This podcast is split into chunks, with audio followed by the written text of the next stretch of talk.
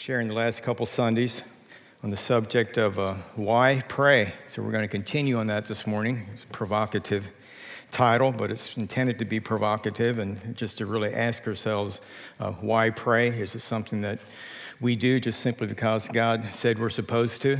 Is it something we do because we see different scriptures in the Word of God? Uh, and if we do pray, does it really make a difference? You know, if God's, if God, if God is God, isn't God going to do what God does? And God does whatever God wants to do because He's God. And you really think that my prayers or your prayers are going to make a difference in my life or in your life or in the life on, on planet Earth there?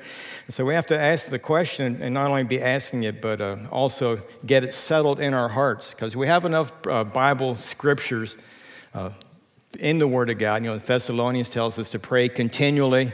And Ephesians tells us we're to pray with all manner of prayer. We're to pray for labors of the harvest. You know, Jesus told us to pray for labors of the harvest. Well, Jesus died on the cross for the harvest, and God stated in His Word that he, it's not His will that any perish, but that all have eternal life. Well, if that's His will, then why do we need to pray? Why doesn't He just save everyone? And uh, you know, do my prayers make a difference whether people get saved or not saved, or are they going to get saved anyway if God is sovereign? He said, well, Pastor Ray, don't you think God is sovereign? I absolutely believe that God is sovereign, but I also believe that in His sovereignty, He has delegated responsibility to the body of Christ called the Church of the Lord Jesus Christ. Amen? And so we have responsibility, and so... And once we get it settled in our hearts and understand from a from a responsibility standpoint, from a kingdom perspective, from an authority, a kingdom authority perspective, until we really grab a hold of the significance of our prayers and that God is dependent upon our prayers, only then do I believe that we get inspired to really pray with a, with a significance, really pray with conviction, and really begin to pray according to the Word of God and get it settled in, into our hearts, and, and not just going through a religious exercise. I shared with you before that sometimes I find myself, some some prayers become very routine, especially, uh, you know, saying prayers over the meal, saying prayers over breakfast, and pray over your lunch, and pray over your dinner, and sometimes just it just comes, it's just, it's habitual. And I'm, I guess that's better than not praying, right? But really, how many are we, are we really pressing into the kingdom of God? And what other types of prayers are we praying routinely, not even really thinking about what we're saying, not really recognizing and understanding the authority that we have, the significance and the impact that it makes on the kingdom of God? Uh, his, uh, his will be done here on earth as it is in heaven. Is His will going to be done here on earth, even as in heaven, even if we don't pray? Because He said this is how we should pray. Didn't He tell us to pray, thy kingdom come, thy will be done on earth as it is in heaven? Well, why should we pray for His will to be done on earth as it is in heaven if uh, if it's going to be done regardless of whether we pray or not? Because He is God. And I keep emphasizing that because that's the mentality, that's the thought life that many believers have, that, well, God is God and God's going to do what He's going to do. And it really doesn't make any difference whether I pray or whether I do not pray. I beg to differ with you. We are commissioned to pray. We have authority to pray, and we have a responsibility to pray. And we're going to keep emphasizing it. So this morning, I want you to turn to the Gospel of Mark, chapter fourteen. I want to read a few verses in there and just focus in on one of the statements that Jesus made here in this portion of Scripture. Matthew chapter fourteen.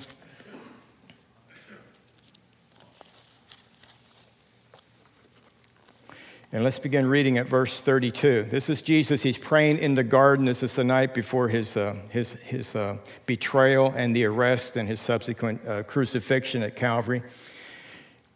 In verse thirty-two, it says, "Then they came to a place which is named Gethsemane, and he said to his disciples, 'Sit here while I pray.'" Now, that's the part the church has done a pretty good job in. We'll just sit here and let him pray. Matter of fact, some people say, why do I need to pray? Because Jesus is seated at the right hand of God, ever making intercessions for the saints. Uh, just a real quick lesson within a lesson, that Jesus being seated at the right hand of God, ever making intercession for the saints, does not mean that He is praying twenty-four hours a day for you, and that therefore you don't need to pray. Jesus is Intercession means he's inter He's inter- interceding on your behalf. He's representing you to God and representing God to you. The very fact that Jesus is seated at the right hand of God the Father means you have the authority to come before the Father and to pray because Jesus is interceding for you. You can't go to God without Jesus. You see the difference there? Because Jesus is there, you can go there. You can go before the throne of God and pray. You can come with boldness to obtain mercy and to find grace to help in the hour of need because Jesus is there. You don't want to try and get in God's presence without Jesus in your heart. It's best if you stay away. Even the Old Testament bears that out in the, in the tabernacle. You didn't get into the Holy of Holies unless things were in order. So anyway, like I said, that was a separate lesson right in and of itself. So let's take another offering, then we'll continue with this one. Where was I? Verse thirty-two, they came to a place which was named Gethsemane, and he said to his disciples, sit here while I pray. And he took Peter and James and John with him, and he began to be troubled and deeply distressed. Then he said to them, my soul is exceedingly sorrowful, even to death. Stay here and watch. He went a little farther and fell on the ground and prayed that if it were possible, the The hour might pass from him. And he said, Abba, Father, all things are possible for you. Take this cup away from me. Nevertheless, not my will, but what you will. Then he came and found them sleeping and said to Peter, Simon, are you sleeping? Could you not watch one hour? Watch and pray, lest you enter into temptation. The spirit indeed is willing, but the flesh is weak. Again, he went away and prayed and spoke the same words. And when he returned, he found them asleep again.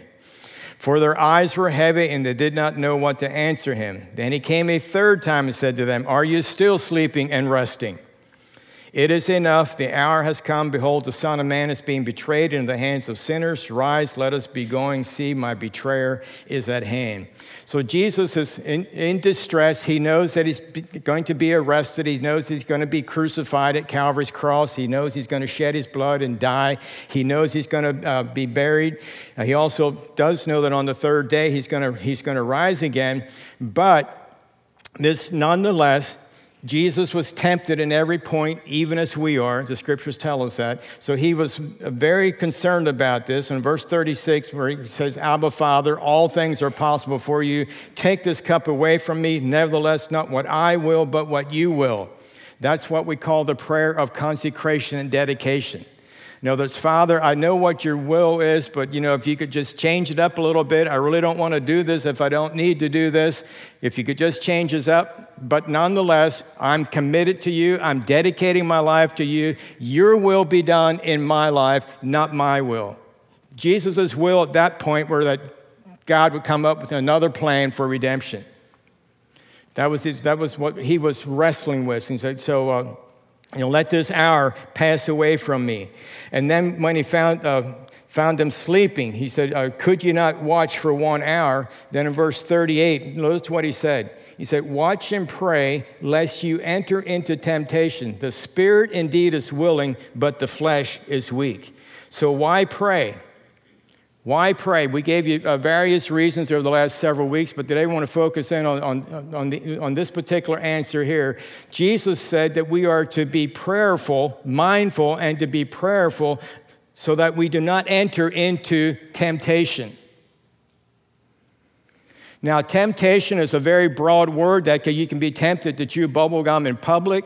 You can be tempted to... You can be tempted to do something far worse than that, but nonetheless, uh, temptation is very broad. But I personally believe that Jesus here, when he said, pray lest you enter into temptation, I want to remind you of the temptation. We looked at it a few weeks ago, the temptation that Jesus, I think, was first and foremost on his mind. I shared with you how the reason we are to pray is because how things go on the earth, how well kingdoms, God's kingdom advances on the earth is more up to us, the body of Christ, than it is to God. And that is because God put Adam and Eve in the garden and he told Adam and Eve to rule, to reign, to have dominion. to rule and to reign and to have dominion, to be fruitful and to multiply. And so that was their uh, God-given commission. They were authorized to be in, in, in authority on the earth. They, they, were, they were given that authority by God himself.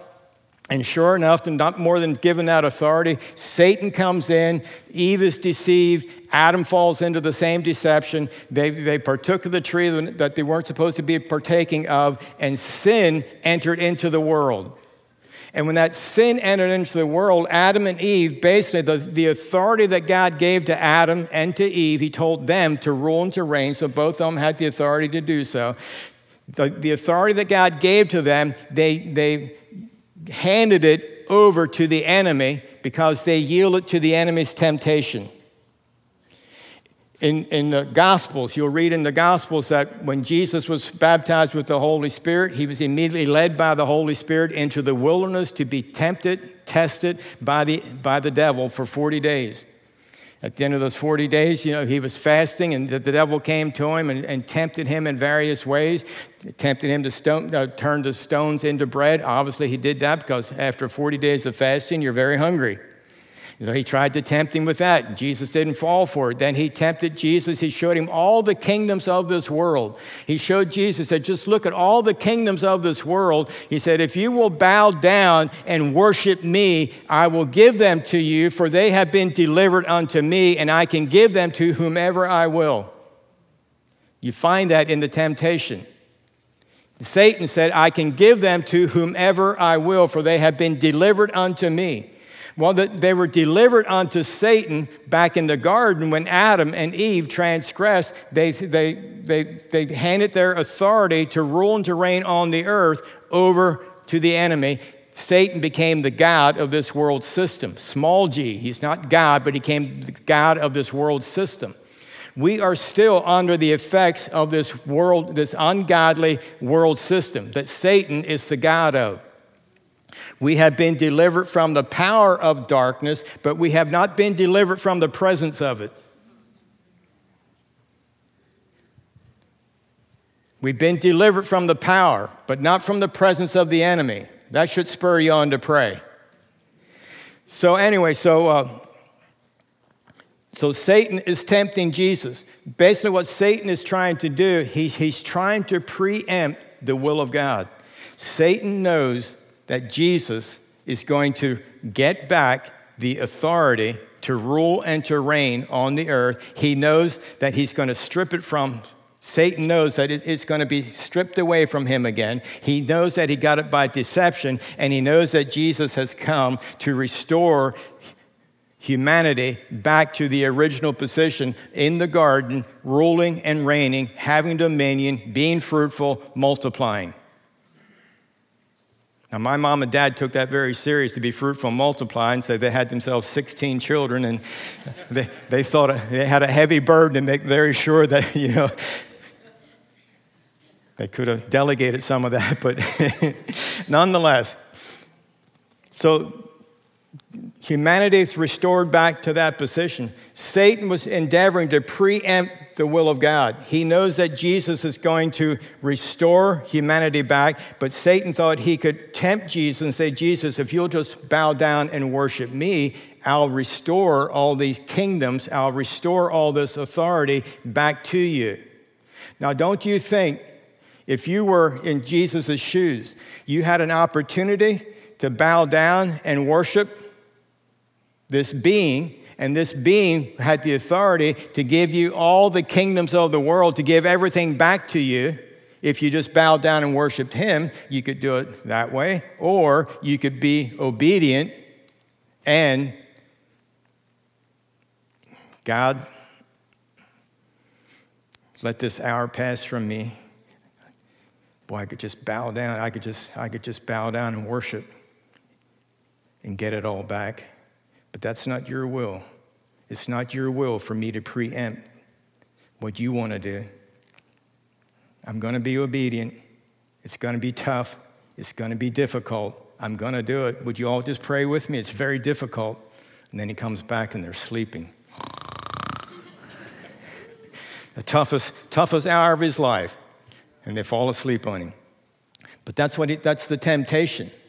He is being tempted, Jesus was being tempted to bow down, to worship Satan, and then all the kingdoms would be restored to him. But that wasn't God's plan. God had a better plan. Didn't look better to Jesus, but it, ultimately it was a better plan. He said, God was not going to get it back by deception. He's going to get it back through covenant and his son, Jesus Christ. Sin entered the world. Sin must be atoned for because God's a holy God. He's a righteous God. He sent Jesus into the earth, and Jesus is going to go to Calvary's cross. He knew why he came to the earth.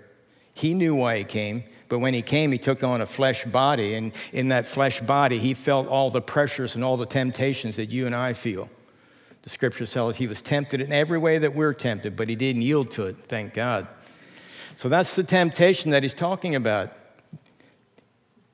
Pray so that you do not enter into temptation to preempt the will of God. Don't allow your natural mind. Don't allow the, the kingdoms of this world to deceive you and try to preempt the will of God and do things worldly ways rather than godly ways. And we could spend many, many hours in just discussing different ways that uh, the kingdoms of this world offer us. Promise us and offer us the good life and the peaceful life and the happy life and the joyful life and living life. You know, every, everything's all wonderful. And there's, you know, the the the, the pleasures that we have, the, the comforts, the, the, the things that we have at our disposal in and of themselves are not wrong, but how are we approaching life? Are we doing it according to godly principles, or are we doing it with worldly principles? So the temptation here for Jesus was uh, was to uh, remembering that Satan said, worship me and I'll give it to you. Well, that's a whole lot easier, worshiping someone and, and having it given to you versus being crucified and taking on the sins of the world when you yourself didn't never sin, but you're taking on the sin of the world.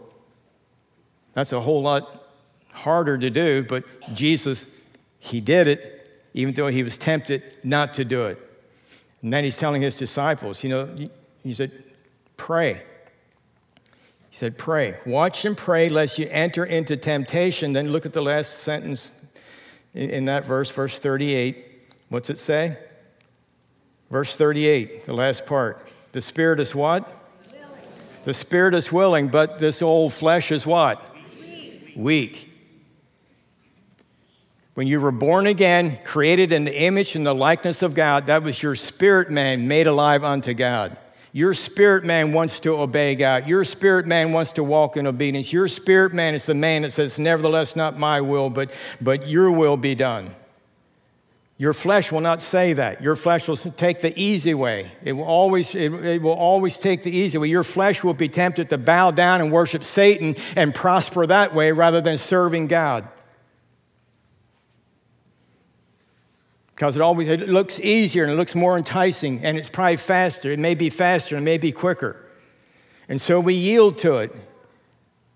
And Jesus said the way you're going to overcome that, and the way you're going to start serving, and the way you're going to start advancing your the, the kingdom on this earth, and God's will be done here on earth as it is in heaven, the way that's going to be manifested in our lives is when we recognize that our flesh is weak, our spirit is willing, therefore we need to always be prayerful that we do not enter into temptation. We're not entering into temptation to lie, to cheat, to steal, and to kill in order to advance our agenda. We will not yield to that. We will always be yielded to the Spirit of the living God, and we will be walking in love. We'll be doing business God's way. We'll be walking and, and, and being imitators of God as dear children, and we will uh, not be yielding in, to anything that the flesh is trying to get us to do. So pray. Build up your most holy faith. Build up your ability to trust God. Build up your ability to receive his promises. The promises in, throughout God's word are, are for real. They're not just there to entice you. They're not there to work for some people and they're not and, and not for others. They're not to, there to work for you sometimes and not other times. Notice we don't have this, well, perhaps it's God's will and perhaps it's not. Sometimes he says yes, sometimes he says no, and sometimes he says not now. You know, that's not what the promises of God, that's not what governs them. You know, prayers answered or not answered has nothing to do with God saying yay, nay, maybe so, not now. Not you, I don't like you as much as I like someone else. We're not playing games. And prayer is not just a Christian discipline that we, it's just something that we do because God told us to do it, and therefore we, we, we're, we're doing something. We think it's prayer, but we're not really sure God's pleased with it. We're really not sure God wants us to pray this.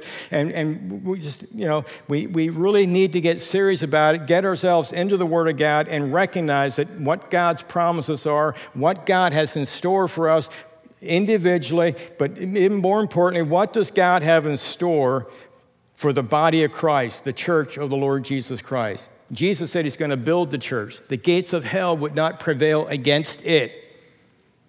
Are you a member of the body of Christ? Are you born again? Yes. Then the gates of hell, the authorities of hell will not prevail against you. Thank you. Amen. Amen. Jesus said that. But as a church, we need to rise up and recognize that God's promises are governed by conditions. Everyone say, governed by conditions. I know you're really excited about that. Say, okay, here we go. Governed by conditions, and the conditions involve responsibility on our part.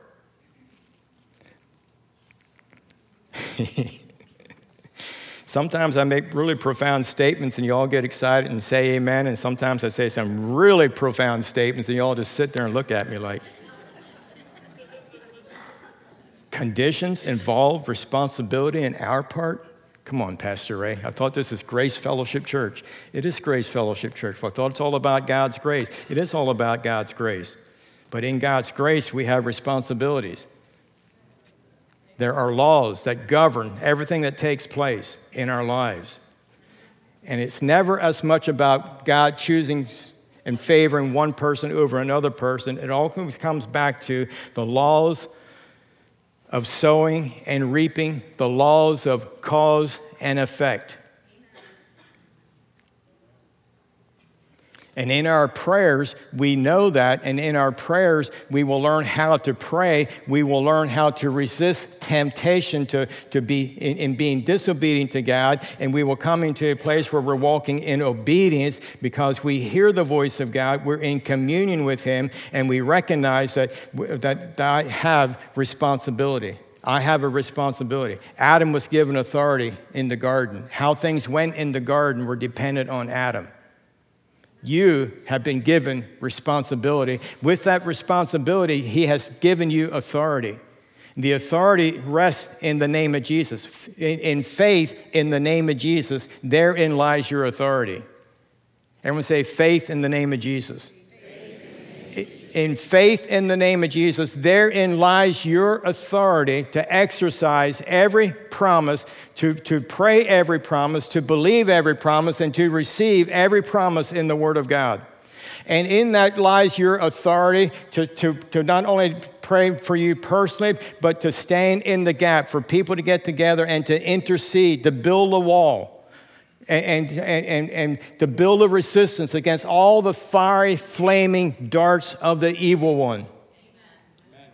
And we have responsibilities, and we have a responsibility together as a body of Christ to lock ourselves together in prayer, to really be locked together in prayer, believing that God is for us, that, that we have an armor, that we need to be wearing an armor. We need to have a helmet of salvation and a shield of faith and, and just you know the entire armor that's listed in the book of Ephesians in chapter six. These are not just nice stories. These are realities. And the reality, the backstory is, is that the enemy is roaming around like a roaring lion seeking who he may devour. He's the liar and the father of lies, and he's relentless. He won't give up, and we need to be one up on him through faith in the name of Jesus, and we need to be busy. We need to be praying. We need to be involved in the, in the principles and the promises of God's word, the laws of sowing and reaping, believing that they're working. God is not mocked. Whatever a man sows, that shall he reap. If you sow to the flesh, you're going to reap of the flesh. You sow in the Spirit,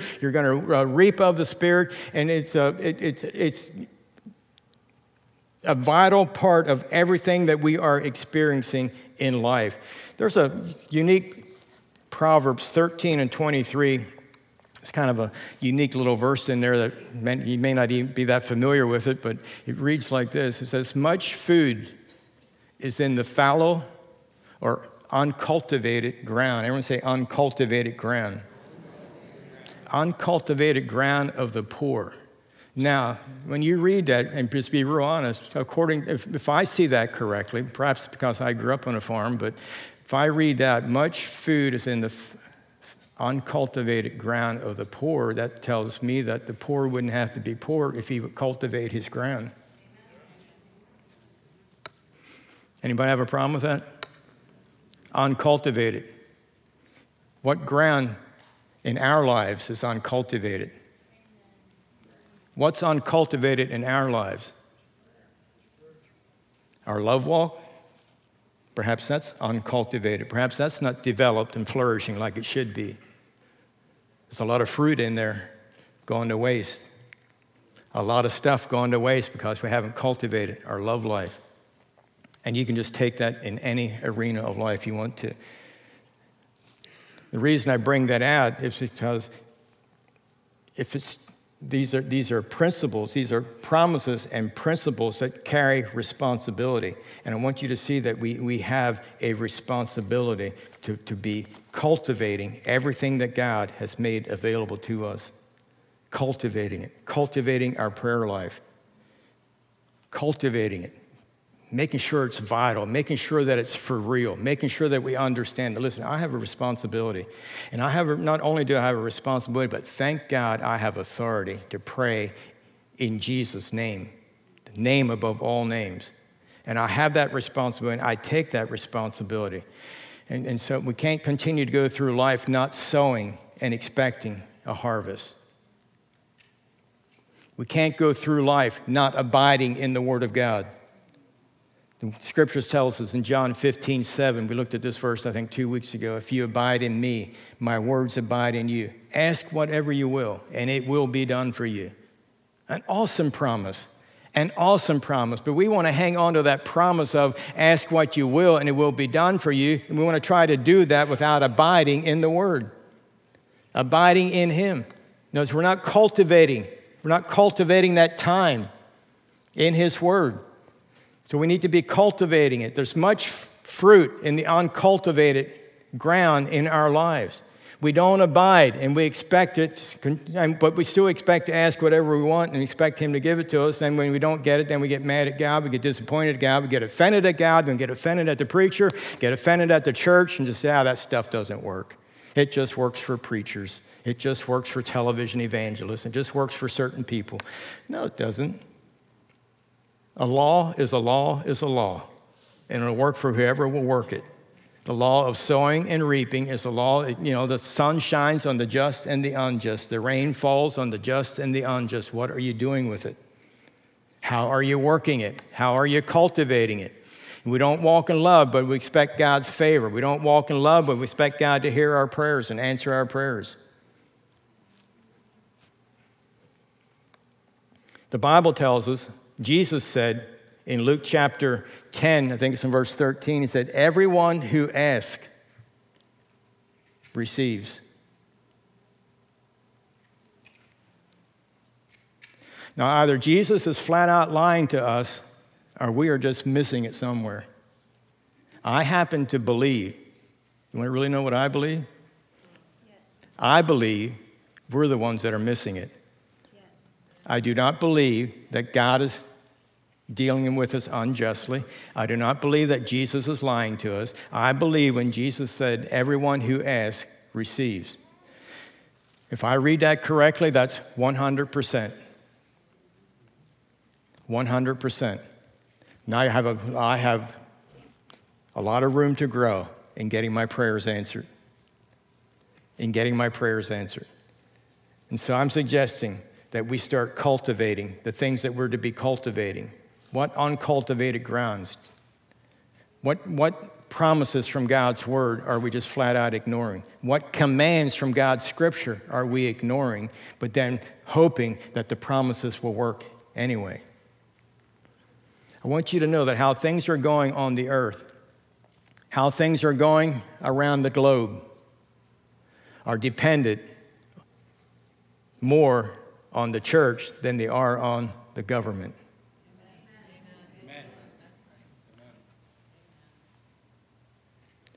The way things are going in our households, the way things are going in our lives, the way things are going with us are more dependent on our relationship with God than, than they are on, on God picking and choosing who's going to be receiving all the answers and who's going to be struggling.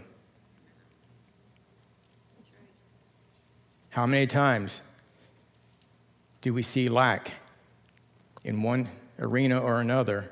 And when you really study it, it's like the, the man of wisdom said here, it's uncultivated ground. You didn't develop that area of your life. You're not cultivating it. You're not sowing into it. You're not tending it. You're not keeping it. You're not guarding it. You're not taking authority over it. So let's get busy and let's do it. Amen. Amen. Let's be men and women of prayer. Let's be students of prayer. And let's begin to believe God's word. And I would encourage you to start small. If, if this is something that's completely foreign to you, Pastor, you're saying I can really pray and I can learn to believe God and that God's going to answer my prayers. Yes, on the authority of the word of God, I'm saying yes. But be real with yourself and be real with God and start somewhere. Start with a little garden patch someplace. Okay, this little area of my life, I'm going to I'm going to cultivate this. I'm going to develop this area, and I'm going to believe God in this area. And then I'm going to uh, and then I'm going to get some additional acreage, and then I'm going to put some additional acreage, and I'm going to I'm going to end up I'm going to have some I'm going to have myself a spread of land. I'm going to be a rancher, and I, I can just see all these areas that I'm cultivating my, my life, and I can see vineyards, and I can see fields of wheat, and I can see vineyards, and I can see corn, and I can see harvest. Everywhere I look, I see potential harvest. Wow. Amen. Everywhere I look throughout the Word of God, I see harvest in this area. I see harvest concerning my health and my well-being. I see harvest concerning every need being met according to his riches and glory. I see harvest in the love of God and in my family walking in the love of God and me being a person of love. And when I say family, you know, it begins, begins with me. And sometimes we pray for our families to get their act together.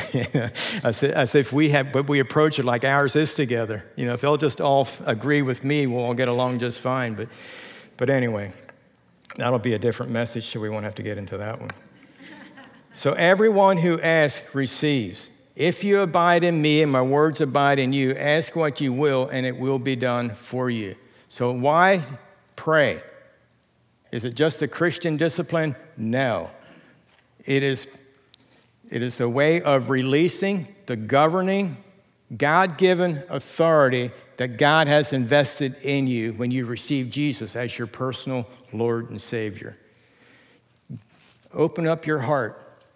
Open up that fertile soil and begin to cultivate it and, and develop it and begin to see fruit and begin to see answers to your prayers and, and, and begin to be just have a confidence in God. In First John chapter five, I think it's verse fifteen and sixteen or somewhere. No, First John chapter five. Who knows what it is? What am I going to say? I'm going to say, if we pray according to his will, if we pray anything, ask anything according to his will, he hears us. Is it fourteen and fifteen? First John chapter five, verse fourteen and fifteen. If we pray according to his will, he hears us. Then the next verse says, and if we know that he hears us, we know, we know what? Yeah, we know that we have it, right? Amen. Do you know that he hears you? Yes. Well, if you know that he hears you, then you can know that you received it in Jesus' name. Amen. Amen. And so I hope these past three Sundays have spurred you on. It was intended to be provocative, to really spur us on to why pray, to just a wake-up call. It's my responsibility. How things go in my life are my responsibility. In my family's life, my responsibility. How things are going in your life and in your family, your responsibility. And corporately, we are all one family of God, so we are, in that sense, we are one another's responsibility. Let's be praying for one another. Amen. And when we are doing that and we take it seriously, that doesn't allow any room for gossiping, backbiting, Amen. Judging. It leaves no room for any of any of the things that would disqualify it. It's okay. There's principles. There's governing principles. And we have responsibilities, and some of the governing principles are telling it's cause and effect, and there's cause and effect in the negative things, just like there's cause and effect in doing all the things in love and in faith. So let's cultivate love, let's cultivate faith in the name of Jesus, name above all names, cultivate our faith in God, and let's put some weed killer on strife and envy and bitterness and judgment, and let's just, you know, let's just wipe it out in Jesus' name. Father, I thank you for the opportunity to minister your word. And I thank you, Lord God, for showing us that uh, we really need to be praying. As Jesus said, pray that we enter not into temptation. The flesh, the spirit is willing, the flesh is weak. So, Father God, we want to wake up our willing spirit. We want to cultivate our, our walking with you, our spirit man, cultivate and, and, and train and develop in Jesus' name, and, and, and not being led by the flesh, but learning to be led by the Spirit of the living God, and learn to trust you in Jesus' name, and accept the, the reality that we have responsibilities, that there's governing principles at work here within the kingdom, and that, Lord God, we recognize that in these governing principles, we have tremendous uh, uh, responsibility, and so we take it seriously, and we purpose to walk with you, we purpose to walk in wisdom, walking in the love of God. And in Jesus' name, we commit to being men and women of prayer. In Jesus' name, all the people that agree with that said, Amen. Amen. Amen. Praise God.